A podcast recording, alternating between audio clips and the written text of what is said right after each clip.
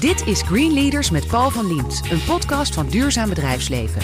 Het businessplatform voor succesvol duurzaam ondernemen. Wekelijks hoor je hier een Green Leader die de economie vernieuwt, verandert en verduurzaamt. Mike Venekamp is oprichter van Atlantis Handelshuis. Deze groothandel levert duurzame producten aan lokale afnemers. Niet winstmaximalisatie, maar duurzaamheid en gezondheid staan voorop. Met het nastreven van zo kort mogelijke ketens die bijdragen aan een transitie van het voedselsysteem. Welkom Mike. Dankjewel. Zo. Goedemorgen. Ja, je staat ja te knikken. Het is allemaal waar wat ik zeg. Transitie Ja. van het voedselsysteem. Gigantisch groot. Hè? Daar moeten we het eigenlijk maar eens over hebben. Maar eerst, het idee natuurlijk. Hoe kom je op het idee van Atlantis Handelshuis? Ehm, ja, dat heeft een voorgeschiedenis. Ik was eh, eh, vroeger horecaondernemer. En eh, in mijn periode als horecaondernemer rolde ik in van alle randen eh, eh, dingen. Zoals... Maar ondernemen, was het een sterrenrestaurant of een snackbar? Nee, dat was een café. Kijk, ja, nee, dat, gaan we het uit. Een Ja. café, gezellig café. Waar Een gezellig café in Den Helder met fantastische alternatieve rockmuziek en dergelijke Ah, heerlijk. Dus ja, we stonden midden in de samenleving. in Flipperkastje er nog bij of niet? Dat hadden we in heel in het begin wel, ja. Nou ja, maar zie je dus echt zo'n café. Daar kun je iets bij voorstellen. Dan denk je, waarom ga je in godsnaam eh, iets, iets anders doen? Nou ja, ik merkte gewoon dat ik eh, door andere dingen die eromheen kwamen, eigenlijk adviesplatformen. Ik werd op een gegeven moment commissaris voor een sociaal werkbedrijf in de Kop van Noord-Holland. Eh, ik mocht eh, eh, ja, verschillende dingen eigenlijk doen. De stadsvernieuwingsplannen van Den Helder eh, heb ik aan mee mogen helpen via een platform. Allemaal maatschappelijke zaken dus ook. hè? Juist, precies. En eh, ja, als je dat allemaal doet, dan, eh, ja, dan heb je eigenlijk in de gaten dat je nog meer kan. En, Nog meer kan, nou ja, alsof het niet, niet genoeg is, Nee, café. nee, maar ja, goed, eh, Ik, ik deed het al vijf jaar voor een baas, heb ik in de horeca gewerkt. En daarna 17 jaar voor mezelf. Dus ik was op mijn 24 al horeca-ondernemer. Dus ik had op een gegeven moment echt wel zoiets van... joh, is dit het nou of wil ik nog iets anders eh, gaan doen in mijn leven? En eh, ja, door al die dingen eh, die ik meemaakte... merkte ik eigenlijk dat ik veel meer kon. En ja, dan wordt op dat moment je bedrijf ook direct je gevangenis. ja, dat begrijp ik. Nee, dan moet je inderdaad wat meer gaan doen. En dan wil je ook iets maatschappelijks gaan doen. Ook met een ideaal of speelde dat geen enkele rol? Nee, dat, nou ja, dat speelde. Dat- ik dacht van, joh, ik wil wat anders gaan doen, was ik me natuurlijk aan het oriënteren. En toen kwamen er drie jongens bij me aan de bar. En die vertelden dat ze eh, in Den Helder waren om een, eh, een varend, eh, een zeilend vrachtschip te bouwen. Want zij zeiden, al die mooie verantwoorde producten worden zwaar vervuilend vervoerd. Dus wij willen van A naar B zonder CO2 over de wereldzee. En dat zette mij direct aan. En ik ben zelf oorspronkelijk geen jongen uit Den Helder vandaan. Dus ik ben daar zonder netwerk gekomen. En de eerste dag dat ik daar mijn café opende... toen kon ik helemaal niemand in die stad. Waar kom je vandaan? Ik kom uit Andijk. Oh ja, ja, totaal anders. Ja, totaal land, platteland. Ja, dus eh, veel bij boeren gewerkt en dat soort dingen allemaal ook. Maar eh, ja, eh, ik he- heb toen ja, eh, ondervonden dat een netwerk superbelangrijk is. En die jongens die kwamen naar Den Helder toe en ik vroeg van... hebben jullie of, of heel veel geld of heb je een gigantisch goed netwerk hier in de omgeving? En dat was alle twee niet waar. en toen dacht ik eigenlijk bij mezelf... ja, die jongens hebben hulp nodig. Ja. En eh, toen zijn we, eens gaan kijken bij ze. En twee weken later was ik eh, nou, 40 uur per week eh, als vrijwilliger aan de, aan de, aan de slag om, om dat schip te realiseren. En uiteindelijk is dat ook in de vaart gegaan. En mijn medewerkers draaiden mijn café.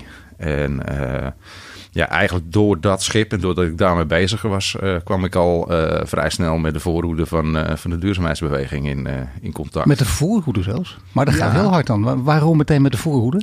Nou, om, dat is al heel wat jaar terug. En toen was het eigenlijk nog wel vrij klein. Het was een kleine wereld die daarmee bezig waren. Dus ik werd toen toevallig gevraagd om eens mee te denken over een toekomstvisie voor de Kop van Noord-Holland. En daar kwam ik Jan Rotmans bijvoorbeeld tegen. En Marjan Oh, ja. Minnesma van Ugenda.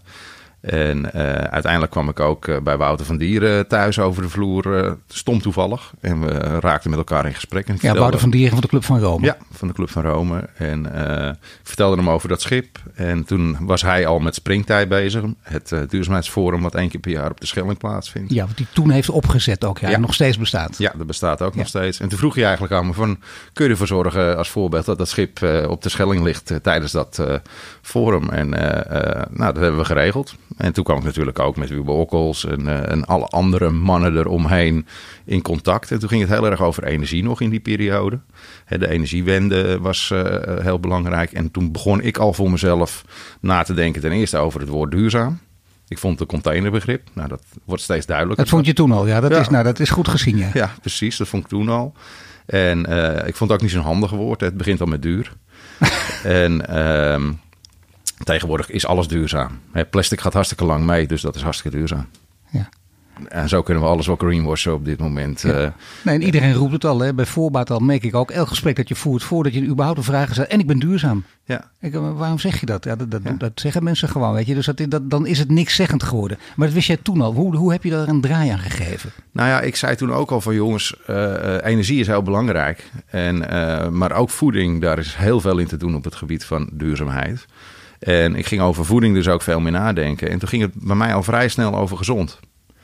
En toen dacht ik bij mezelf, joh, eh, als ik dat nou eens vervang, het woord duurzaam in de zinnen. En uh, ik ga eens kijken wat het dan doet. En dan kan je het ook gewoon hebben over een gezonde economie in plaats van over een duurzame economie. Ja. En het gek is, dat snappen mensen het ineens. Ja, nee, zeker. Tuurlijk, dan is het duidelijk. En dat kun je ook een beetje met duurzaam. Het is altijd lastig met die begrippen. Want te verzin je een ander begrip, wordt het weer een container. we weten nu ongeveer wat ermee uh, bedoeld wordt. En je moet goed doorvragen om te weten eh, wat voor bedoeling iemand natuurlijk heeft. En wat hij echt doet. Dat wil ik bij jou dus ook weten. Want uiteindelijk resulteert dat in een groothandel. Ja.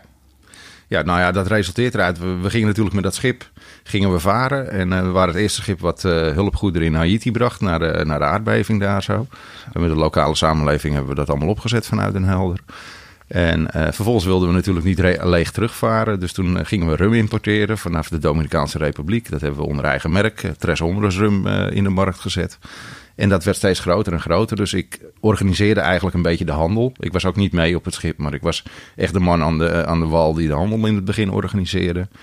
En toen ging ik daarover nadenken. Toen dacht ik, ja, waarom gaan we niet zorgen dat we de producten van dichtbij met zo min mogelijk transport op een transparante manier in de eigen regio ook weer vermarkten. Dan maak je die slag helemaal.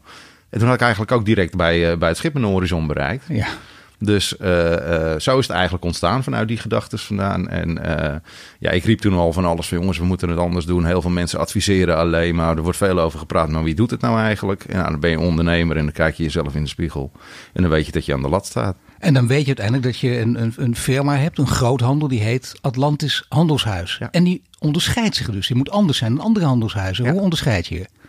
Nou, ten eerste hebben we nagedacht over uh, de huidige structuren, hoe bedrijven zijn opgebouwd. Het gaat allemaal over winst maken.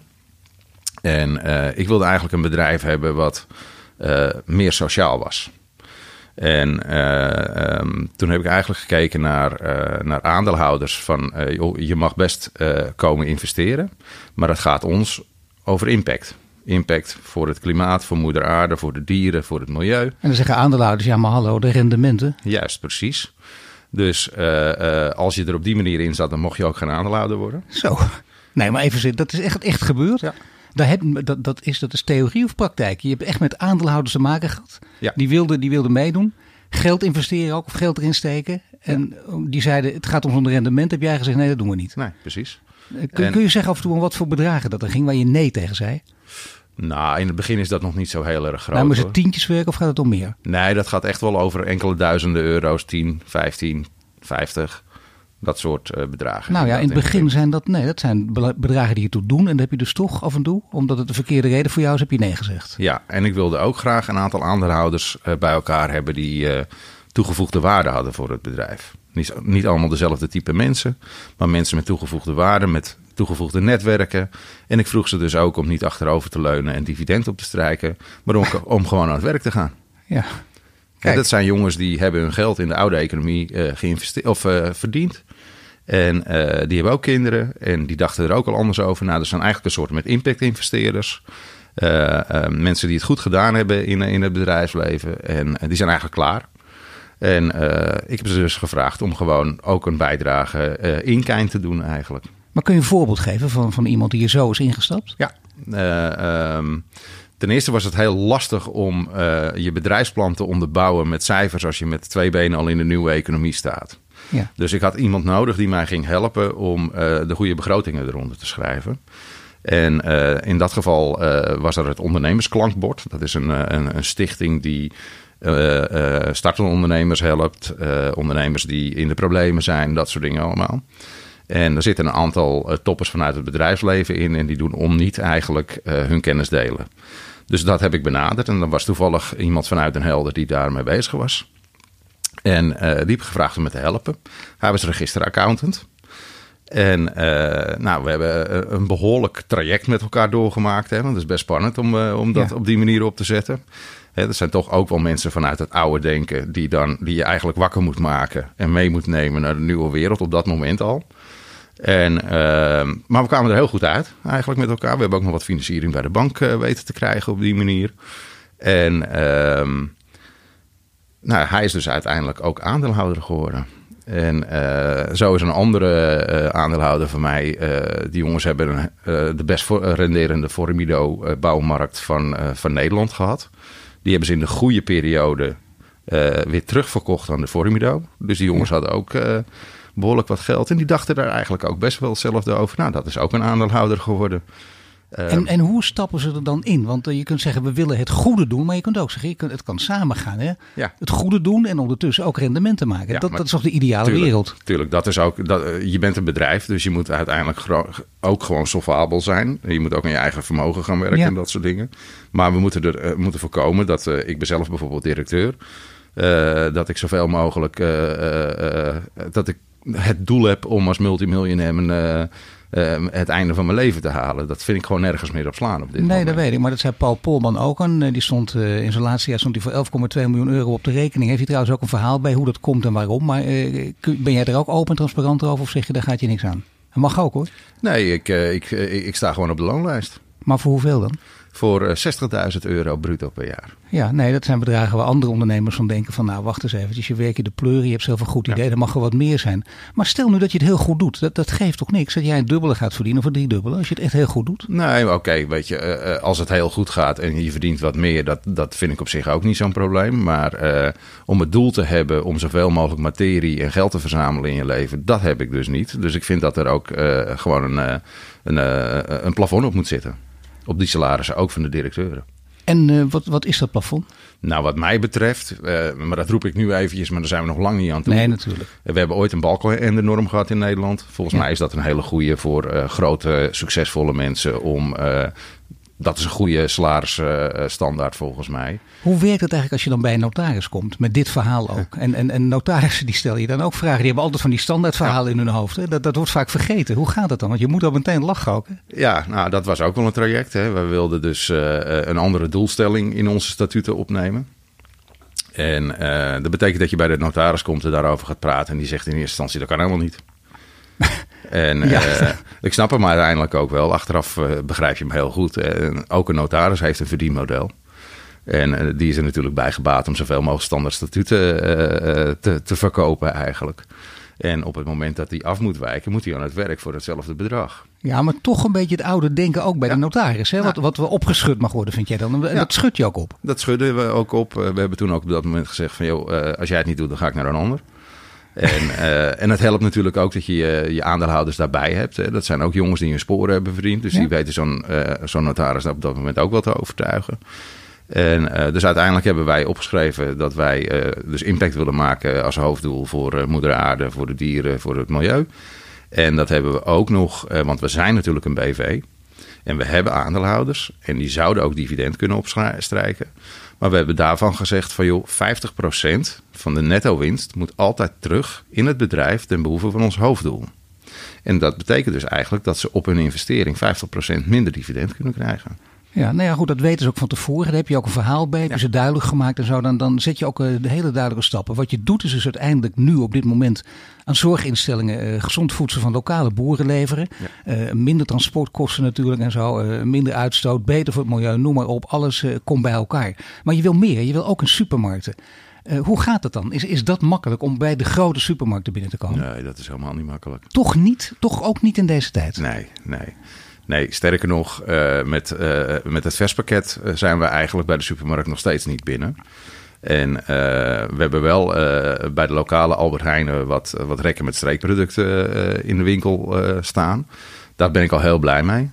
Daar zitten bijvoorbeeld eh, de lokale biertjes van de lokale bierbrouwerij in, van Helderse Jongens. Eh, we hebben wat potjes met knoflookpuree en eh, nou, gewoon leuke Ja. producten uit de omgeving vandaan. Dat loopt ook best wel aardig.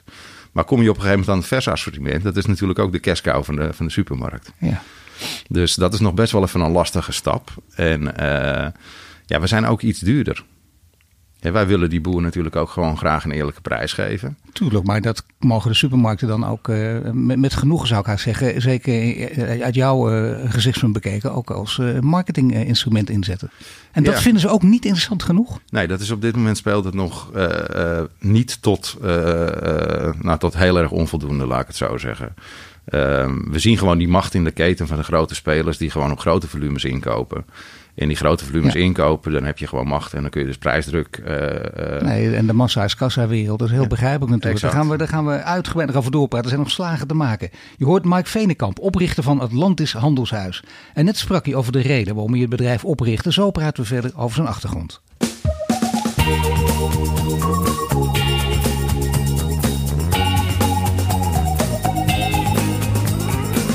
Bij mij in de studio Mike Venekamp. Net spraken we over de missie van Atlantis Handelshuis. En nu praten we verder over zijn achtergrond. Want de, de hele jonge Mike, eh, die heeft, we weten al dat je in een café stond op vrij jonge leeftijd. Had je al je eigen onderneming, maar wat wilde je toen je jaar of 12, 13, 14 was? In Andijk. Veel Ehm, voetballen, gok ik? Nou, nee. voetbal eigenlijk niet. Nee, Nee. toch. Ja. Nee, nee. eh, mijn, eh, mijn ouders zaten wel alle twee in de sportwereld. Mijn vader was naast Timmerman was hij schaatstrainer. En mijn moeder was turnlerares. En ik heb heel veel eh, eh, gesport in mijn, in mijn jonge leven. Ook wel hele leuke dingen meegemaakt eh, op dat gebied. Maar uiteindelijk, dan raak je in je puberteit. Leuke dingen meegemaakt op het gebied, wat bedoel je? Een paar Nou, medailles gewonnen? Nou ja, ik ook vooral aanwezig geweest bij hele interessante dingen. Mijn vader zat in Jong Oranje met Art en Casey. Oh ja. En dat betekende dat die be- bijvoorbeeld bij ons thuis op verjaardag kwamen. Ja. En eh, dan liep ik met de bond, bondmuts van, eh, van Kees Verkerk op mijn kop. eh, Ja, me- dat is heel leuk. ja. dat zijn inderdaad leuke dingen. Als je daarop terugkijkt, is dat best wel, best wel apart dat je dat meemaakt. Maar ook bijvoorbeeld op trainingskamp in Davos in Zwitserland. En als jong Oh, jongetje. En dan kwam eh, de huidige wereldkampioen Hil- Hilbert van der Duim op dat moment naast me Ja. schaatsen. En die zei, we zullen we even een sprintje trekken.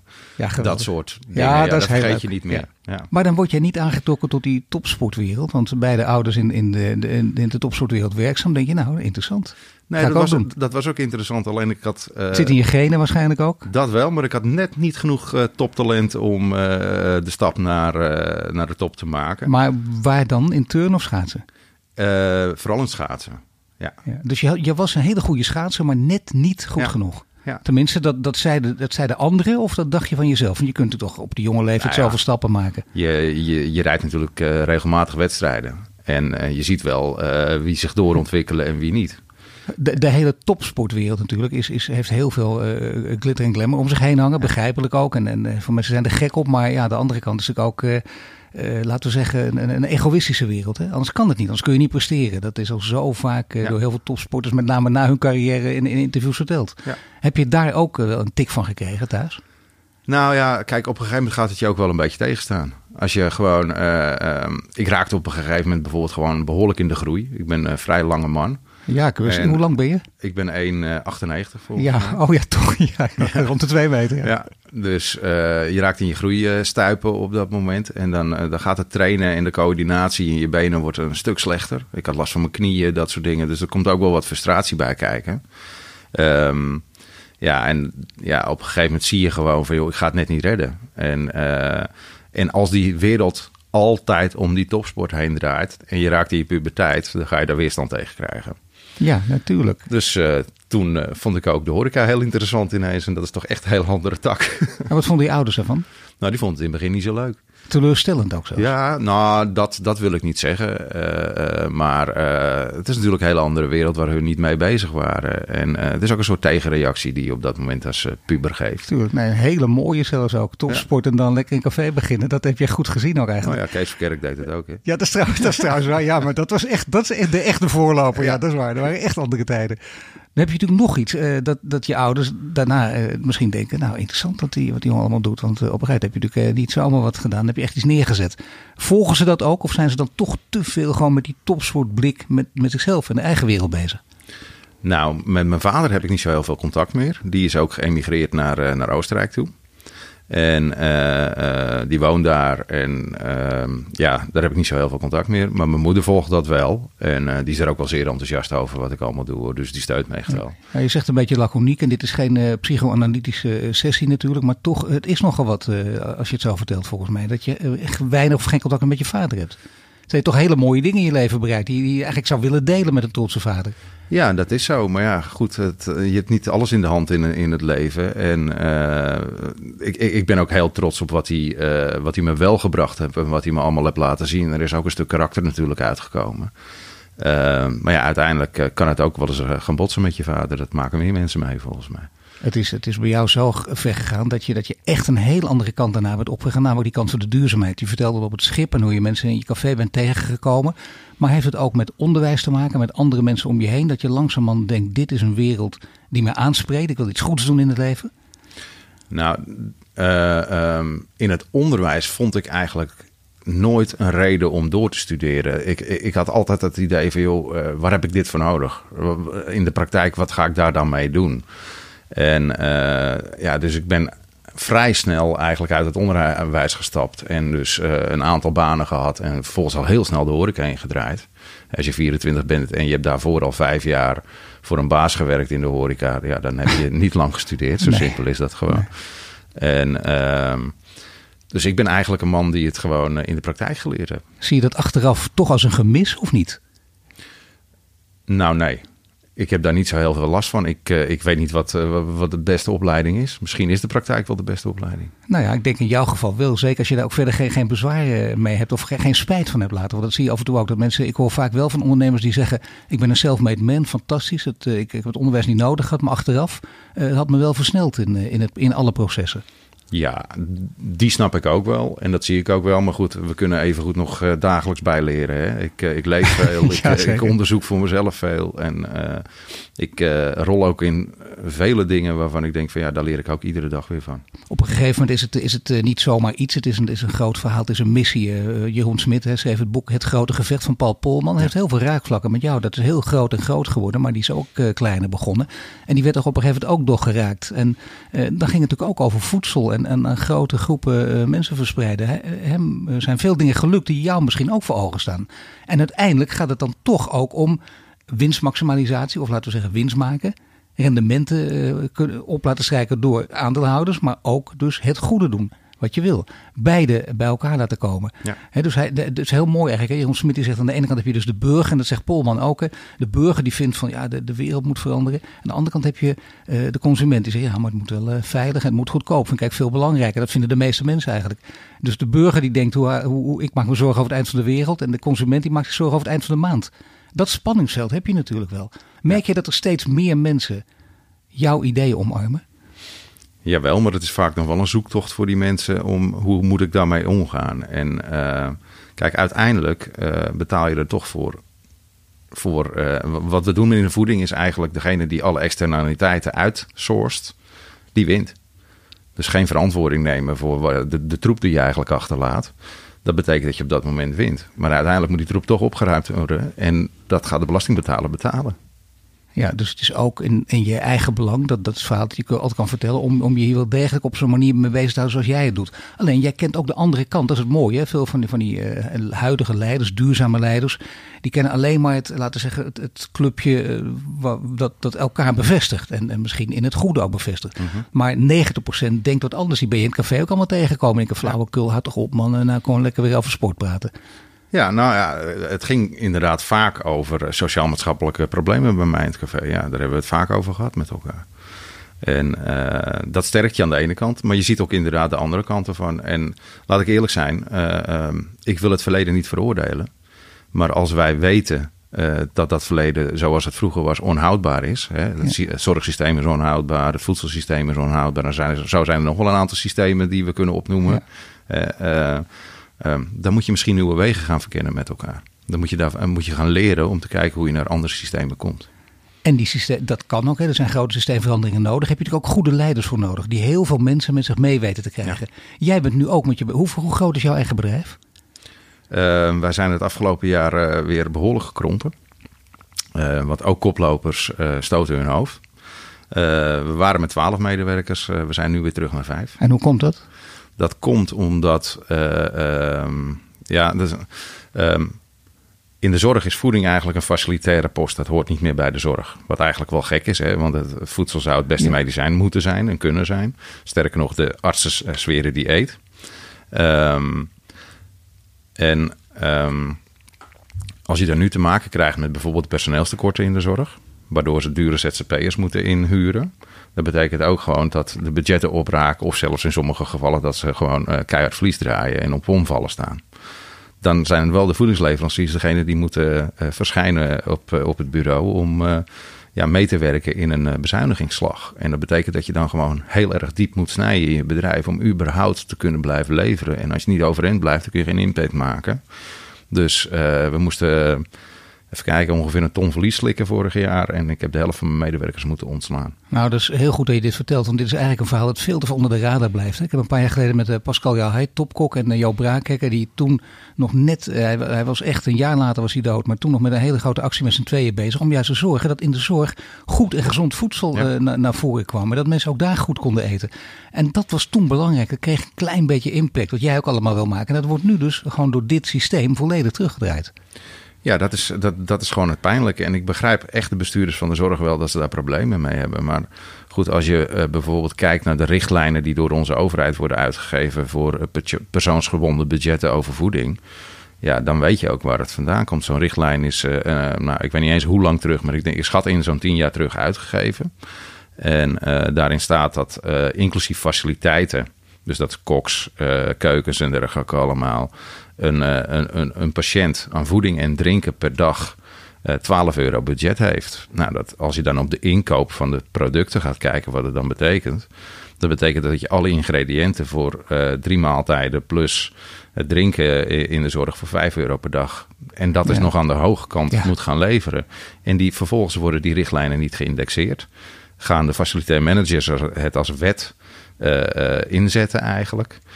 En uh, ja, er zou een nieuwe uh, richtlijn moeten komen. Dat zou geüpdate moeten worden. En ik denk ook dat we veel meer naar integrale effecten moeten gaan kijken van gezonde voeding. Kijk, hier praat echt een duurzame leider als je dit soort zaken zegt. Want dan, dan heb je dus over grote verhalen, die integrale effecten. Want dat, uh, dat klinkt dan bijna als een beleidsterm. Maar wat houdt het in de praktijk dan in? Want als je dat als leider voor elkaar wil krijgen, wat wil je dan precies doen? Nou, ik wil wel een voorbeeld noemen. We waren bij een zorginstelling bezig met kinderen met gedragsstoornissen.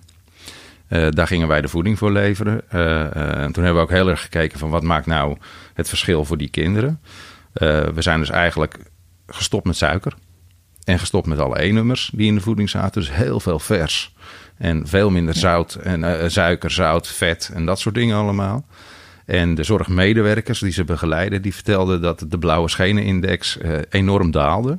Sommige van die kinderen bouwden zelfs af naar nul medicijnen. Zo. Nou, als je dan ziet wat medicijnen kosten vergeleken met wat voeding kost.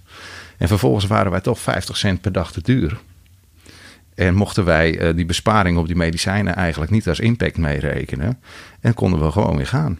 Ja, ja het is waanzinnig. Dan, dat, maar dan, dan zeg ik, ik ben, we zijn er naar op zoek naar, naar leiderschap. Hoe zou jij dat omschrijven? Zonder dat jij dit misschien nu zelf voor elkaar kan krijgen. Maar misschien trouwens ook wel. Wat, wat is dan leiderschap? Of noemen we dan toch maar duurzaam leiderschap? Nou, wat ik gewoon merk over in Nederland is dat uh, um, alles korte termijn denken is. Alles moet binnen een paar jaar slagen. Want dan moeten we de successen namelijk met elkaar vieren. En anders dan uh, is de minister bijvoorbeeld klaar, ik noem maar iets. Ja. En uh, um, vervolgens het samenwerken wordt heel makkelijk naar buiten gebracht. En naar ondernemers toe wordt heel makkelijk gezegd van ga samenwerken met elkaar. Maar samenwerken is wel zo'n beetje het moeilijkste wat er is. Je moet je dan al kunnen verplaatsen in de schoenen van een ander. En eigenlijk moet je je eigen belang aan de kant zetten. Nou, zo zijn we helemaal niet ingericht. In maar samenwerken wil zeggen bedrijfsleven en overheden en kennisinstellingen en NGO's. Alles met elkaar. De, ja. Echt letterlijk de hele keten ook. En dan ook over de sectoren heen. Ja. Als uh, het landbouwsysteem uh, uh, onhoudbaar is en, het, en het zorgsysteem ook onhoudbaar is. En ze samen met elkaar een een groot deel van de oplossing zouden kunnen hebben, dan zouden de ministeries ook met elkaar moeten gaan samenwerken. Maar als je dan gewoon ziet dat alle, alleen het politieke stelsel daar al uh, heel veel impact op heeft. Hè, want op het ene ministerie is het iemand van een andere politieke kleur dan op de andere ministerie. En hoe kunnen die samenwerken met nee, dat is echt een ramp dat in hokjes uh, ja. verplaatsen. En dan kun je ook lekker achter verschuilen natuurlijk. Hè. Dan heb je met de ander niets te maken. Zeg je nee, dit is mijn hokje, dat is zijn hokje. En dan, dan, dan gaat in de communicatie ook altijd mis. En in de verbinding ook. Zie, zie jij mensen die het wel kunnen? Zie jij duurzame leiders, misschien internationaal, waarvan je zegt, nou daar kunnen we een voorbeeld nou, aan nemen? Nou, ik zie, ik zie toch ook uh, uh, iemand als Carola Schouten, onze eigen minister van Landbouw, dat die echt een stap naar voren toe maakt. Zo, nou dat maar, verbaast me uh, dat je dat zegt. Nou nee, dat, weet je, zij bedoelt het goed. En ik denk dat we met z'n allen er heel veel belang bij hebben om haar te helpen, om haar visie uit te voeren.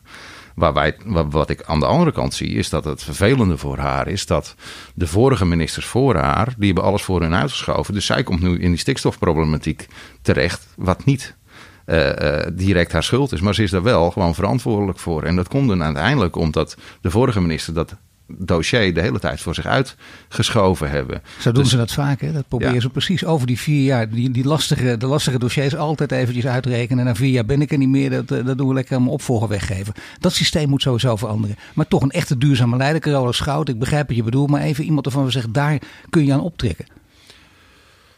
Uh, ja, dat is ook best lastig. Hè? Oeh, ja. Dus ik bedoel, iemand die dit dus doet. Hè, die over, over hokjes heen kijkt. Over muren heen kijkt. Ja, ik, ik, vind dat best wel een heel lastig antwoord, omdat ik ze niet zomaar eventjes uh, weet. Wij zijn echt gewoon een koploper en nieuwe paden aan het verkennen. En een, een leider, wat mij betreft, moet gewoon durven om een verdere horizon te pakken. Nou, dat dacht je van Paul Polman? Dat nou ja, van, dat uh, is een... Siebersma. En, en je moet daar opvolgers voor vinden, want dat zijn heren die ook rond de 60. Ja, nou ja, uh, um, um, ja ik, ik, zie wel heel veel mensen, maar internationaal denk ik nog echt dat er, dat, dat er heel veel gebeuren moet. Uh, uh, en uh, ja, ik, ik kan er niet zomaar eentje noemen waarvan ik zeg van nou dat is nou echt mijn voorbeeld. Zo is, is het misschien wel jouw ambitie, omdat ook al is het heel groot, om, om te zijn tijd in, in de voetsporen van deze heren te treden? Nou ja, als het me overkomt, dan, dan, dan, dan is dat zo. Ik, ik, ik, ik, weet niet of ik dat wil ambiëren, want het is ook een enorme last die je op je nek neemt op dat moment. Um, maar ik wil wel graag dat er iets verandert. En ik wil me daar ook voor inzetten. En als dat uiteindelijk zo, zich zo vormt dat ik daar dan uh, ja, meer mee doe, dan gaat het mij meer om dat we ook echt wat veranderen met elkaar. Aan het woord is Mike Venenkamp. En net spraken we over duurzaam leiderschap. En zo praten we verder over de rol die Nederland internationaal kan spelen in de transitie naar een toekomstbestendig voedselsysteem.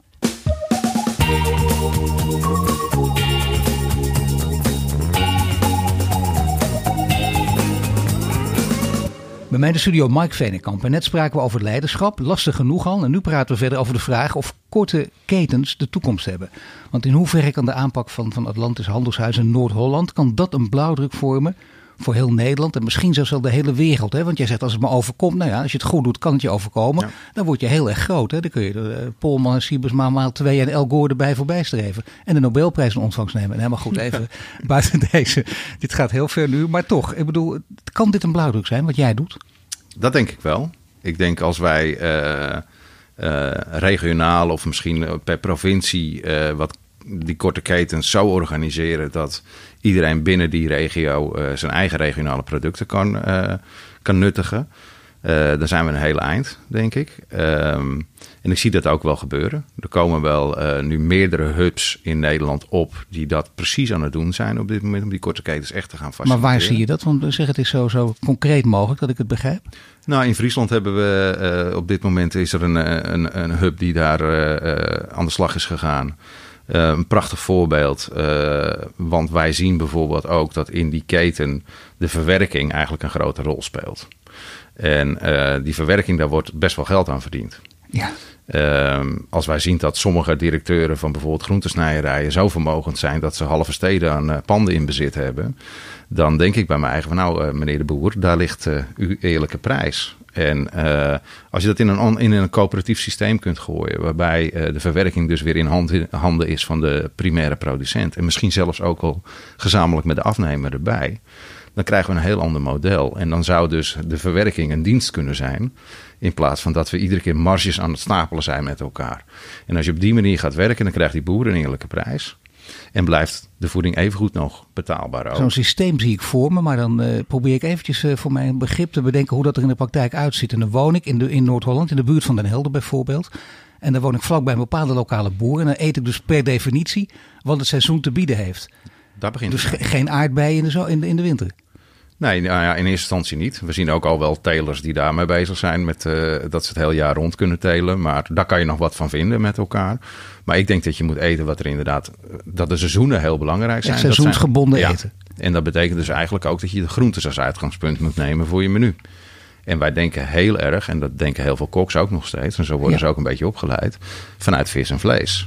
En dan vervolgens doen we nog een beetje groentje, groentetjes erbij. Nou, je ziet, je ziet daar toch wel een, een omkering aan de gang. Hè? Dat, Gelukkig wel. Ja, zelfs bij sterrenrestaurants. Of ja. misschien juist daar ook. Daar begint het ook al. Daar begint het zeker. Maar als je bijvoorbeeld in een instelling die transitie uh, wil doorvoeren met de huidige koks...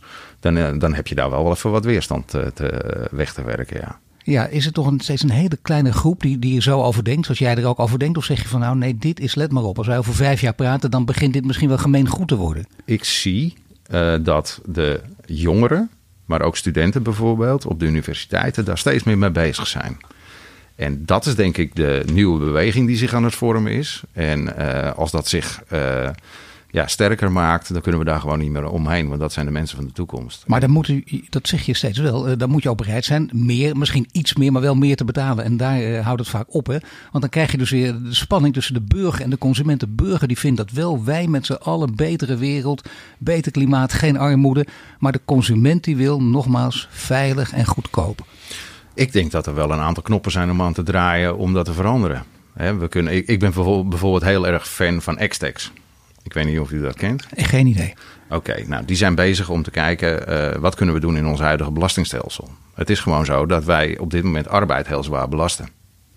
Maar het zou heel goed zijn als we grondstoffen naar schaarste gaan belasten en de arbeid wat minder. Dan krijg je je eigen maakindustrie weer in je land. En je zorgt er ook voor dat we gewoon kredel te kredel kunnen zijn, circulair kunnen zijn. Dan hoeven we die mobieltjes niet naar Afrika te sturen om ze daar uit elkaar te halen. Dan kunnen we dat zelf gewoon hier in Nederland gaan doen.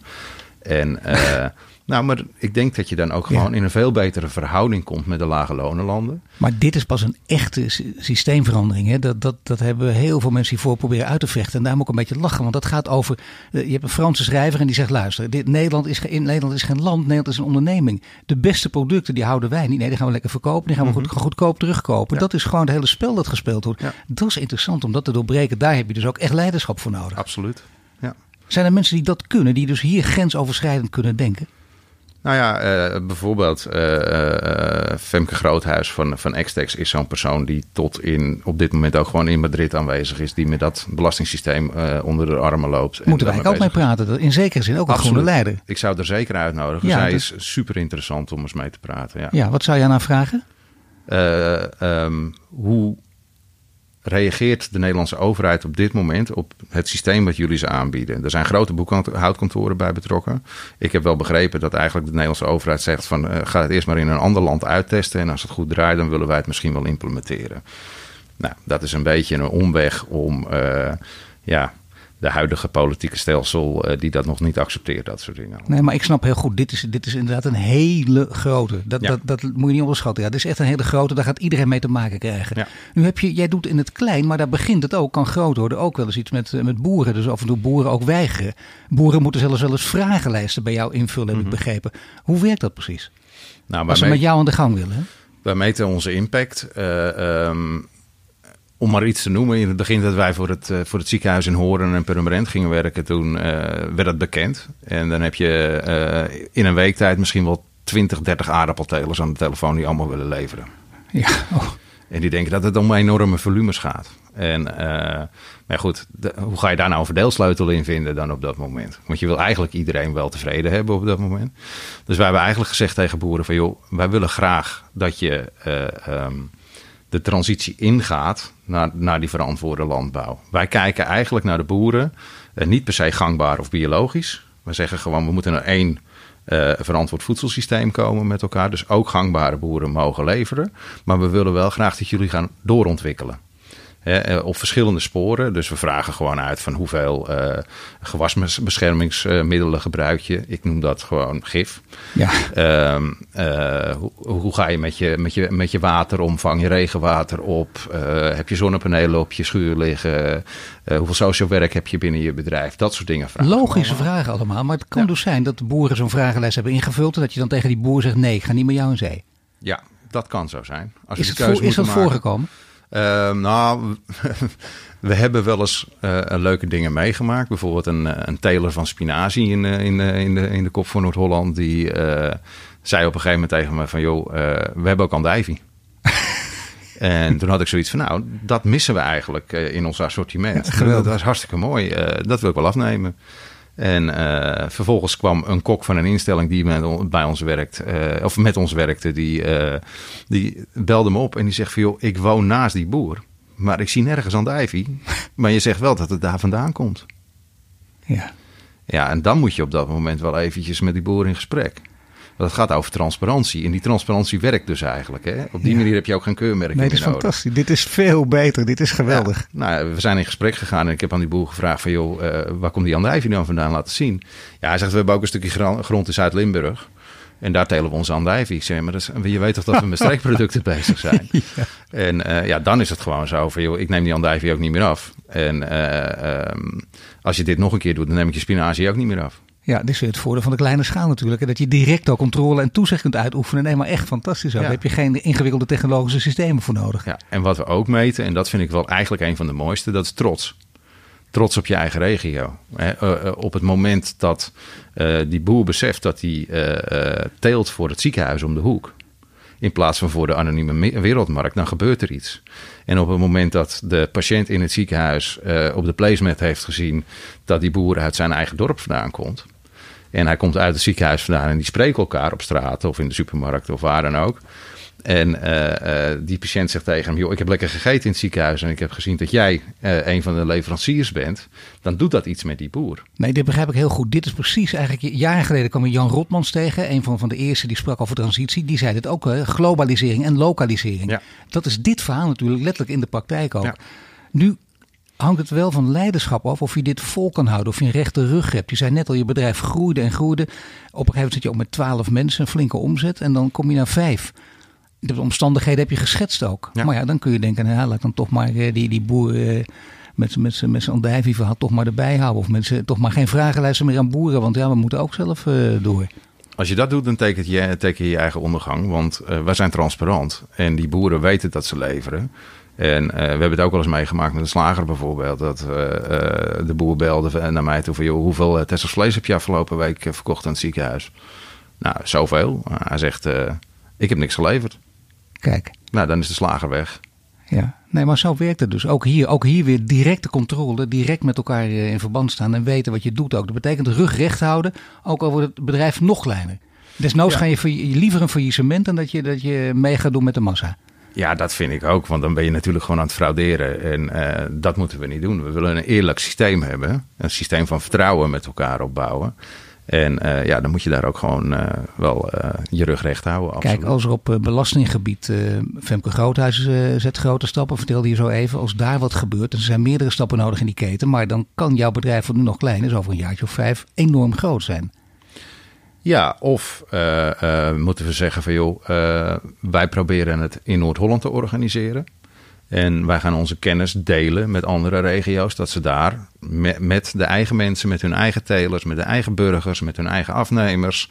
een lokaal systeem kunnen implementeren. En dan wordt het toch een nationale en desnoods uiteindelijk misschien wel een, een internationale beweging op deze manier. Met ja, vele kleine spelers. En dan maak je impact. Het gaat mij dus niet over een groot bedrijf worden en heel veel geld verdienen. Het gaat mij erom om impact te maken. En dat betekent dat je moet delen met elkaar. En dat je uh, uh, weer betrokken moet zijn bij elkaar. Ik denk dat het wel een tikkeltje socialer kan in deze wereld. Nou, dat is een hele mooie laatste zin. Dankjewel, Mike. En je luistert naar een podcast van Duurzaam Bedrijfsleven. Mede mogelijk gemaakt door onze partners Ebbingen en Hill en Nolten. Volgende week zijn we terug met een nieuwe Green Leader. Dit was de Green Leaders podcast voor deze week. Volg onze website voor meer nieuws over succesvol duurzaam ondernemen. Wil je meer afleveringen luisteren? Abonneer je dan nu via iTunes of Spotify en krijg een melding wanneer er een nieuwe podcast online staat.